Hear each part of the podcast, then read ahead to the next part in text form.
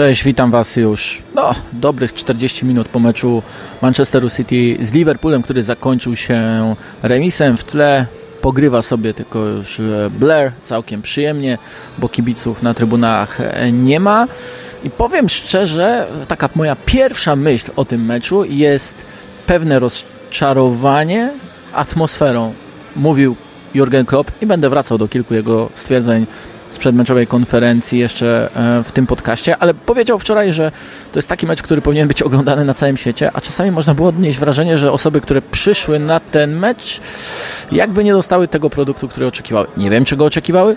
Ja jestem zadowolony z poziomu piłkarskiego, natomiast sam poziom na trybunach, no tak, to Etihad nie uniosło, zresztą sam Guardiola parokrotnie e, widząc nawet nie te problemy jego drużyny, co taką obniżkę intensywności gry starał się pobudzić kibiców, tak żeby to oni jakoś unieśli, unieśli jego drużynę. Niekoniecznie mu się to udawało i może niech ta e, kibicowska ocena atmosfery e, będzie takim punktem wejścia do dyskusji o tym, co znacznie ciekawsze, a więc o tym, co działo się na boisku. No bo oczywiście wiecie, że cała dyskusja przedmeczowa dotyczyła drugiej linii i tego, kto jak stwarza sobie przewagę. Co robi Trent Alexander-Arnold? Jakiego profilu szóstką jest e, Alexis McAllister?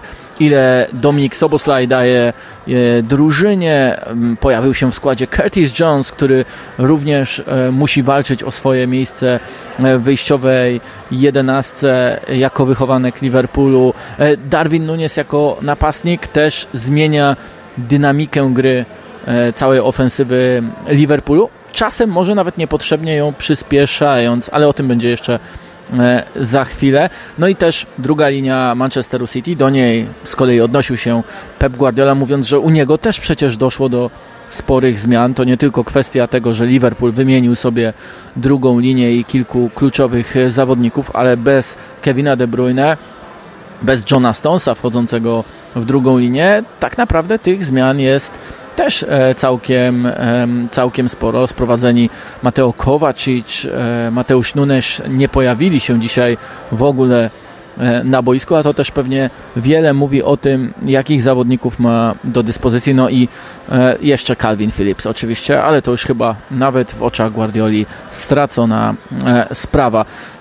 Tyle było tych zmian e, w drugiej linii, że tak naprawdę wszyscy patrzyli na tą strefę i na to, jak kluczowa może ona być w kontekście tego, e, kto po prostu opanuje najważniejszą strefę. I to było od razu widoczne, zresztą zaraz po meczu powiedział o tym Trent Alexander-Arnold, stojąc dosłownie kilka metrów ode mnie, akurat miałem możliwość się przysłuchania, że um, widać było po City plan na zatrzymanie podań właśnie do niego, na to, żeby on nie miał piłki aż tak często. Zagrał bardzo dobre spotkanie, musiał sobie radzić z Jeremim Doku, a na przykład jego były kolega klubowy James Milner parę tygodni temu mógł się przekonać, jak trudnym jest to e, zadaniem. Natomiast ważniejsze było zdecydowanie to, co dawał drużynie przy piłce. Ale jaki był ten plan? No to doskonale wiecie, e, czym jest taka zmiana e, pozycji w fazie przejściowej, e, kiedy trzeba ze środka zbiegać z powrotem do prawej obrony, że to były te momenty, których Liverpool mógł w tym meczu obawiać się najbardziej. No więc bardzo szybko robił to Trent Alexander-Arnold i raczej już nie opuszczał swojej strefy prawego obrońcy, kiedy Liverpool dalej piłki nie miał. To z kolei powodowało problem, bo trzech zawodników City przytrzymywało czwórkę czwór, czwórkę obrońców Liverpoolu. Bardzo szeroko ustawieni Foden z e, Doku, no i Erling Haaland, którego, którym opiekować się mieli oczywiście Joel Matip, a także e, Virgil van Dijk. E, I nie wyskakiwali oni choćby do Bernardo Silwy, choćby do E, choćby do Juliana Alvareza, którzy cieszyli się całkiem sporym, sporym miejscem. Zresztą wrzucałem na Twittera taką mapę kontaktów z piłką e, Bernardo Silva z pierwszej połowy. On praktycznie operował w półprzestrzeni, lewej półprzestrzeni, czyli szerzej od niego grał tylko Jeremy Doku. Tak naprawdę ta strona była przeładowana. Tam cały czas szukali podań piłkarze City. I mam na myśli tutaj taką sytuację z 44 minuty, która według mnie symbolizowała ten problem, jaki miał Liverpool. Otóż w tej 44 minucie Liverpool podchodził do pressingu, już przegrywał 0 do 1. Piłkę rozgrywało City od własnej bramki i Ederson znalazł no, fantastycznym podaniem nieobstawionego Bernardo Silvę na całej wolnej niemal połowie. To z kolei spowodowało, że mógł e, rozprowadzić swój atak Manchester City i tego szybkiego ataku nie wykorzystał, ale odnalezienie tego wolnego zawodnika i był nim najczęściej właśnie Portugalczyk stało się zadaniem priorytetowym i to od początku e, tego e, spotkania. Ale City potrafiło to osiągnąć również, może nie to konkretnie osiągnąć, ale City robiło tak dokładnie w tych samych momentach, kiedy nie miało piłki. Gdy to Liverpool od, rozgrywał od własnej bramki, wówczas Ruben Dias oraz Manuel Akanji nie stali obok siebie w jednej linii, a pomiędzy nimi Darwin Nunez. Nie. Bronili praktycznie jeden na jednego. Manuel Akanji był kilka metrów nad, jakby grał takiego forstopera, powiedziałbym, w takim, może nie starym stylu, bo to złe porównanie, ale grał forstopera, czyli przed e, Rubenem Diaszem, przed Darwinem Nunezem i też jego zadaniem było w momencie rozegrania przez Liverpool piłki od własnej bramki krótko, od razu wykonanie takiego doskoku, wyskoku do pressingu w drugiej linii. To z kolei powodowało, że ten czworokąt, który e, Liverpool starał się tworzyć wraz z zejściami Trenta Aleksandra Arnolda, po prostu nie spełniał swojego zadania, bo ci zawodnicy byli wyblokowani. City bardzo dobrze operowało e, tym pressingiem, przesuwało się, blokowało wgrywanie piłki. Tutaj akurat trzeba docenić i Alvareza, i Bernardo Silva, ale też Erlinga Halanda, który kiedy trzeba było, kiedy wydawało się, że Liverpool wydrze się spod tego pressingu, zwłaszcza w pierwszej połowie, to potrafił wrócić bardzo głęboko i jak najszybciej odebrać, e, odebrać e, piłkę. Liverpool też wychodził spod tego pressingu, ale niewystarczająco szybko. I może to też przyczyniło się do takiej niecierpliwości zawodników, którzy z czasem zaczynali grać coraz dłuższym e, podaniem przyspieszającym, choćby na wolne pole do Darwina Nuneza, choćby do e, Diogo Rzoty, który rozegrał według mnie słabe spotkanie. I tam świetnie się spisywał e, zwłaszcza Kyle Walker w defensywie. O, tutaj chyba nagrywki do e, Match of the Day lecą za mną, no ale dobra, wróćmy do tego tematu. Liverpool trochę nie miał na to rozwiązania. Liverpool szukał oczywiście jakichś swoich, e, jakichś swoich rozwiązań, ale no nie udawało się to, nie udawało się to e, do końca. I niewiele zmieniła druga połowa. Zastanawiałem się, czy w przerwie e, Klopp i Linders zwrócą na to uwagę, czy po prostu będą trochę inaczej rozgrywali piłkę, trochę inaczej schodzili, ustawiali się w środkowej strefie, ale tak nie było. Nie miałem wrażenia, że coś się tak e, poprawiło. E, dlatego bardzo szybko też dokonał przecież zmian Jurgen Klopp, ściągając Curtisa Jonesa a także kontuzjowanego Diogo Jotę. Luis Diaz dał trochę więcej szerokości, ta piłka częściej trafiała pod linię boczną, a nie starali się dogrywać i prostopadle gdzieś za plecy Kyla Walkera. To na pewno można powiedzieć, że się spełniło. Zresztą przed tą zmianą Jonesa wrócę do niej, do tej zmiany w środku pola i pojawieniem się Ryana Haven, Havenberga, Gravenbersia, czy jak tam można go wymieniać, e, to wówczas E, można było zauważyć, że Klopp się strasznie wkurzył na Jonesa, który gdy piłka stała, gdy e, Alexis McAllister mógł rozegrać rzut wolny, to nie wykonał ruchu. Nie tak bardzo dbał o swoją o swoje ustawienie w konkretnej strefie, że nie wykonał takiego ruchu do przodu na wolne pole. No i to po prostu sprawiło, że mm, sprawiło, że E, w tym wypadku e, został zdjęty, bo potrzebował kogoś bardziej dynamicznego i też takie odniosłem wrażenie, że akurat Holender był takim, był takim bardziej dynamicznym dynamicznym zawodnikiem. Natomiast jeśli coś można City zarzucić, to na pewno zachowanie w strefie ataku, bo wydaje mi się, że nie kreowali wystarczającej liczby sytuacji. Gra była mocno przechylona na Jeremiego Doku, e, który dryblował bardzo dużo. Jego średnia driblingów jest e, udanych na dodatek, najlepszą e, w czołowych pięciu ligach europejskich, ale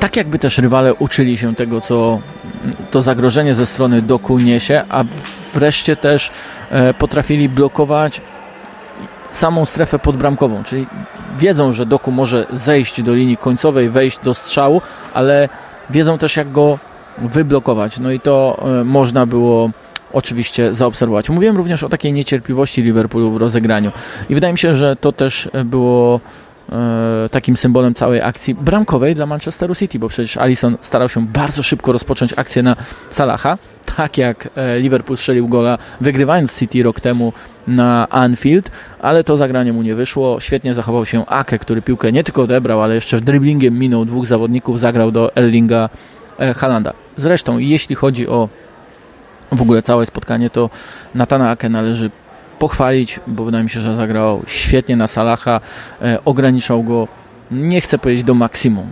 Egipcjanin zaliczył asystę, Egipcjanin przecież też e, swoje zagrożenie wykreował, ale nie grał rewelacyjnie, nie miał takiej swobody. W odpowiednich momentach Ake był blisko niego, kasował go, doskakiwał, wykorzystywał każdy mniej doskonały kontakt z piłką e, Salaha, żeby go, żeby go zablokować. Mówię o tym dlatego, że przypomniały mi się słowa Jurgena Kloppa z przedmeczowej konferencji prasowej, w których mówił, że jego zespół może zagrać różnie e, przeciwko City, że może zagrać źle i, e, i przegrać to spotkanie i wtedy nie będzie miał pretensji, no bo przecież City to taki zespół, który nie wybacza rywalom e, słabej czy też e, przeciętnej gry, ale mogą, wiedział też doskonale, że będąc na tym etapie, na którym się obecnie znajdują w tym swoim mm, w tej swojej ewolucji, chociaż Piotr Żelazny bardzo dosłownie tłumaczy słowo reloaded na bo już za, zapomniałem, na przeładowanie się na nową wersję, jeśli tak można to e, określić, no to mm, Liverpool jeszcze nie jest tak daleko. On się rozwija. Ten mecz też to pokazał. Natomiast ten mecz pokazał, że City jest jednak wyżej i Liverpool nie zagrał świetnego spotkania. Niektórzy zawodnicy byli na niższym niż zwykle poziomie. Miał tutaj też Liverpool takie problemy taktyczne, z którymi nie był w stanie sobie do końca poradzić, patrząc na e, to, jak grali poszczególni zawodnicy. Myślę, że niezadowolony mocno ze swojego występu był Sobosloj. E, myślę, że też Darwin Nunes powinien więcej z tego meczu e, wyciągnąć. O Rzocie e, już wspomniałem, Cimikas mało obecny w ofensywie, ale okej, okay, w defensywie nie miał tak wielkich problemów z, z Fodenem. Natomiast mówił Jurgen Klopp o tym, że mogą zagrać dziś nawet świetnie, i nie wygrać tego spotkania, bo taki jest Manchester City. Ale nie zagrali świetnie. Zagrali dobrze, z plusem momentami, tak bym to określił. Zagrali 7 na 10, jeśli szukać e, innej e, skali, ale to, że potrafili w takim meczu wywalczyć remis, że potrafili odrobić straty i też nie pozwolić e, City wykreować tak wielu klarownych sytuacji, to już świadczy na ogromny plus, bo oni się nie zakopali w tym, jak piłkę posiadało e, City, jak rozgrywało swoje ataki. Nie, absolutnie. To było przyczyną porażki, kiedy mierzyli się 1 kwietnia i w drugiej połowie Liverpool miał już tylko 25% posiadania piłki. Nie, tutaj chcieli mieć piłkę i nawet kiedy popełniali błędy w wyprowadzeniu, robił to Matip, Alisonowi się zdarzało, e, Trent Alexander-Arnold też miewał kilka niedoskonałych zagrań, ale nawet kiedy e, popełniali błędy, to wracali do tych ustawień, ustawień powiedziałbym, bazowych i to też, i to też e, symbolizuje postęp, bo czuli się w tym pewnie lub na tyle komfortowo, że po prostu wierzyli, iż to się może e, sprawdzić. Co ciekawe, też Klopp e, zwracał uwagę przed tym spotkaniem, że w takim meczu jak City trzeba być bardzo kompaktowym, trzeba, czyli nie można narażać się na to, że mecz będzie od jednej bramki do drugiej, bo prawdopodobieństwo tego, że straci się w takiej sytuacji gola, biorąc pod uwagę ofensywę City, jest większe niż to, że samemu się strzeli. Natomiast oba gole tak naprawdę były efektem właśnie tego, że mecz się niespodziewanie otworzył.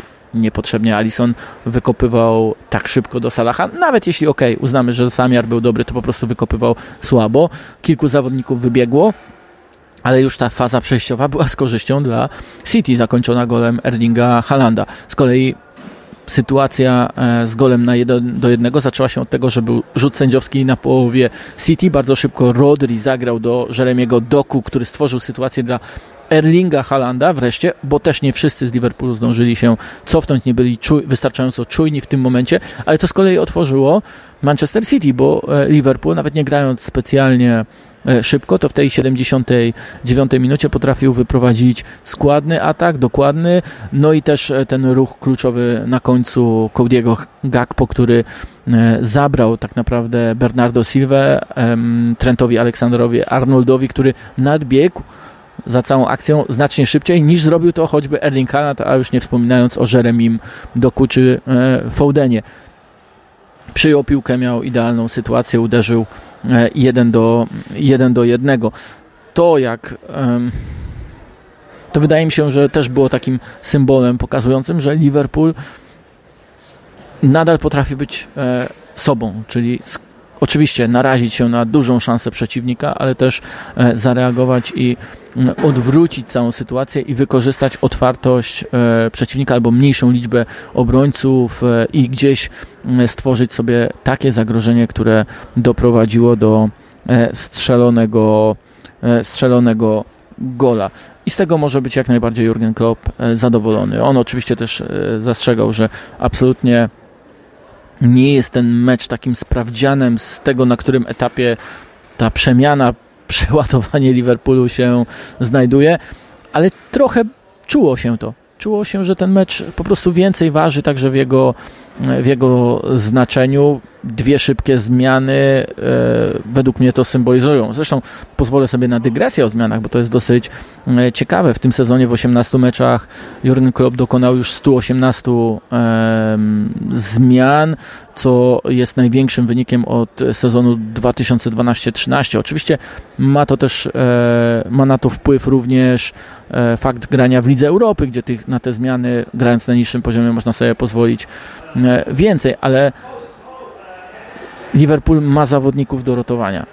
Czy ma ich e, Pep Guardiola, który w tym meczu nie dokonał żadnej zmiany i trochę ten spadek intensywności było e, widać, nawet nie tyle intensywności, co spójności, kompaktowości, no bo też tego zabrakło ostatecznie, żeby utrzymać czyste konto.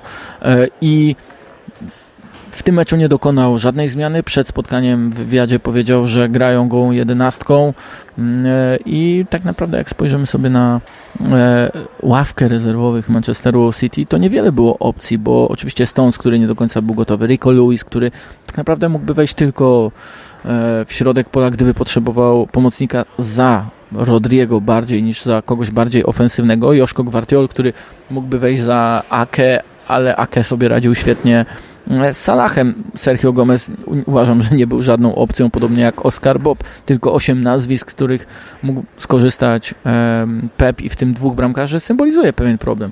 W samej lidze w trakcie spotkań e, dotychczasowych e, Liverpool dokonał 57 zmian, City 20 mniej. Mówimy o etapie tak naprawdę 1 trzeciej całego sezonu, więc ta różnica e, będzie tylko rosła. Oczywiście też znamy nastawienie Guardioli do robienia zmian w trakcie spotkania, że on nie lubi mieszać, bardziej rotuje e, po, e, nazwiskami w składzie wyjściowym, dopasowując do przeciwnika, ale ostatecznie to ostatecznie to ostatecznie to też wpłynęło. Na sam koniec chciałem poruszyć też jedną kwestię przedmeczową Jurgena Kloppa, bo było ich sporo i to sporo ciekawych, bo mówił on też o różnicach, jeśli chodzi o filozofię jego oraz e, Pepa Guardioli, no bo te różnice są dosyć oczywiste. Mm, heavy metalowy futbol Kloppa przez większość jego kariery szkoleniowej, a kontrolowana gra, nie chcę powiedzieć e, tiki-taka, żeby nie było, ale kontrolowana gra w ataku pozycyjnym, juego de posición Pepa Guardioli. Tych różnic jest oczywiście sporo, natomiast Klopp nadganiał pod tym względem drużyny Guardioli, chcąc też więcej kontroli, wiedząc, że na przestrzeni całego sezonu to właśnie taki bardziej kontrolowany futbol może przełożyć się na większą liczbę punktów i też da większe szanse nawiązania rywalizacji e, w mistrz o mistrzostwo kraju, tak jak to było e, po 30 latach, kiedy ten tytuł Liverpool odzyskał. Natomiast on stwierdził, że dalej dla niego priorytety są te same, czyli pressing, taka reakcja na stratę piłki, a więc zachowania, które możemy nazywać defensywnymi. On sam też tak to ujął, że u niego od defensywy się zaczyna. Ale mam wrażenie, że w tym meczu plan Guardioli też zaczął się od defensywy, bo to, co Akanji miał robić z piłką było dosyć oczywiste, natomiast to wszystko, jak zachowywał się bez piłki, pokazało, że e, myślał Guardiola o tym, jak zatrzymać Trenta Aleksandra Arnolda, jak zatrzymać Liverpool, jak sprawić im problem taktyczny i to się im e, udawało przez większość spotkania, aż do tego krótkiego wydawałoby się fragmentu e, otwarcia otwarcia tego e, meczu. Myślę, że bardziej będzie rozżalony tym remisem e, właśnie hiszpański szkoleniowiec, a Niemiec uzna, że to odrobienie strat i utrzymanie korzystnego wyniku będzie na plus dla jego zespołu, że zdecydowanie dzięki temu Liverpool może pójść wyżej. I to tylko z korzyścią dla całej Premier League. Tyle jeśli chodzi o mnie e, i raport e, z Etihad. E, słyszymy się już w tygodniu przy okazji kolejnego odcinka. Ja Was zapraszam oczywiście niezmiennie do subskrypcji moich kanałów, a także podcastu, zostawiania komentarzy, polubień i podawania oczywiście odcinków dalej. No i jak zwykle widzimy się via Play. Cześć, dzięki i do usłyszenia.